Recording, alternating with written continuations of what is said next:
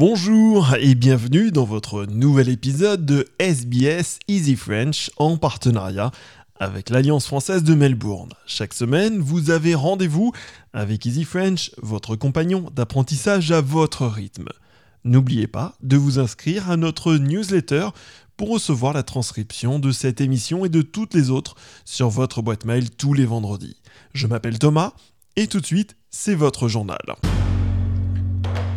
La Banque de réserve a relevé mardi le taux d'intérêt à 1,85%. C'est la quatrième augmentation consécutive des taux d'intérêt.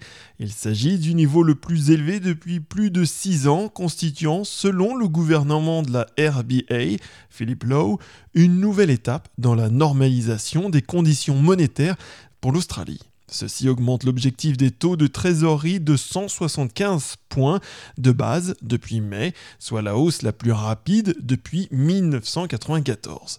Lors de la conférence de presse, le trésorier fédéral Jim Chalmer a fait part de son empathie envers les Australiens qui remboursent actuellement leurs prêts immobiliers. Uh, he, he does, and the RBA do have uh, our support. They're an independent authority.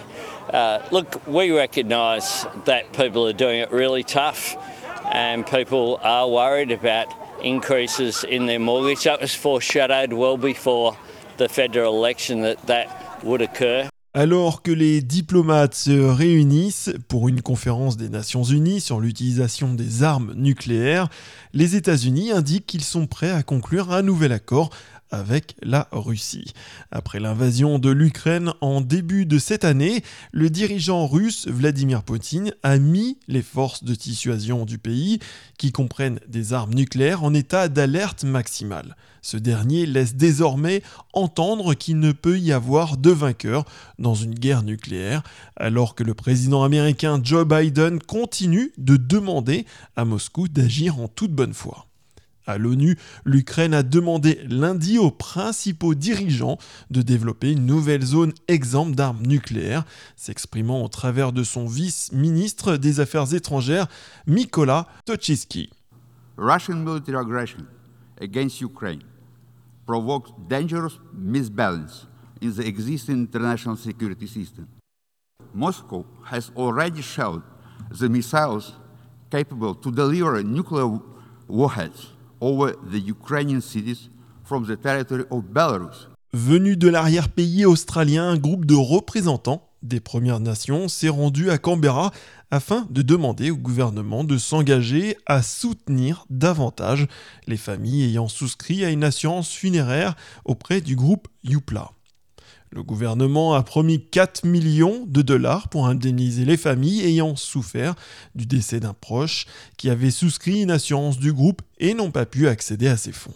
Le groupe, incluant Jill Howe, venu d'Armidale, affirme que le gouvernement s'occupe des familles des défunts, mais qu'il n'y a aucune certitude pour les personnes encore en vie et qui n'ont plus de protection d'assurance. Le trésorier adjoint Stéphane Jones indique que le soutien du gouvernement aidera environ 500 familles des Premières Nations, mais insiste sur le fait qu'une représentation au Parlement aurait pu permettre d'éviter cette situation. Our immediate priority is to ensure that bodies which are today sitting in morgues because families cannot afford to bury them and conduct the important cultural business of sorry business la Commission australienne des valeurs mobilières et des investissements indique que tous les fonds funéraires précédemment actifs du groupe Youpla sont désormais en liquidation. Un ancien Premier ministre d'Australie méridionale a appelé à ce que l'éducation préscolaire soit le sujet principal du prochain sommet sur l'emploi à Canberra.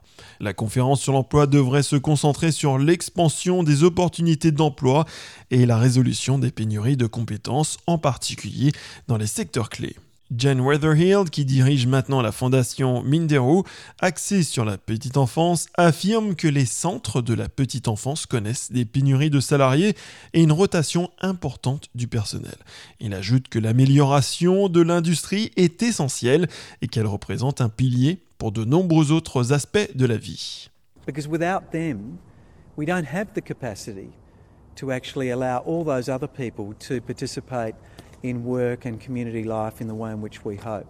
So, the precondition for success at the Job and Skills Summit is to first get early educators right.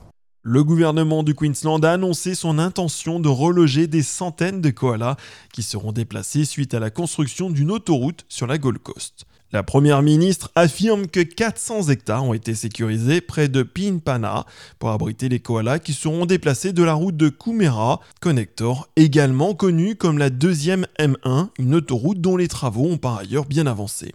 Toujours selon la Première ministre, c'est un vaste programme de marquage et de suivi qui a été mis en place dans le couloir de Kumera pour localiser les koalas ayant besoin d'être relogés. Elle ajoute que la sécurisation des terres démontre l'engagement du Queensland à améliorer l'impact environnemental.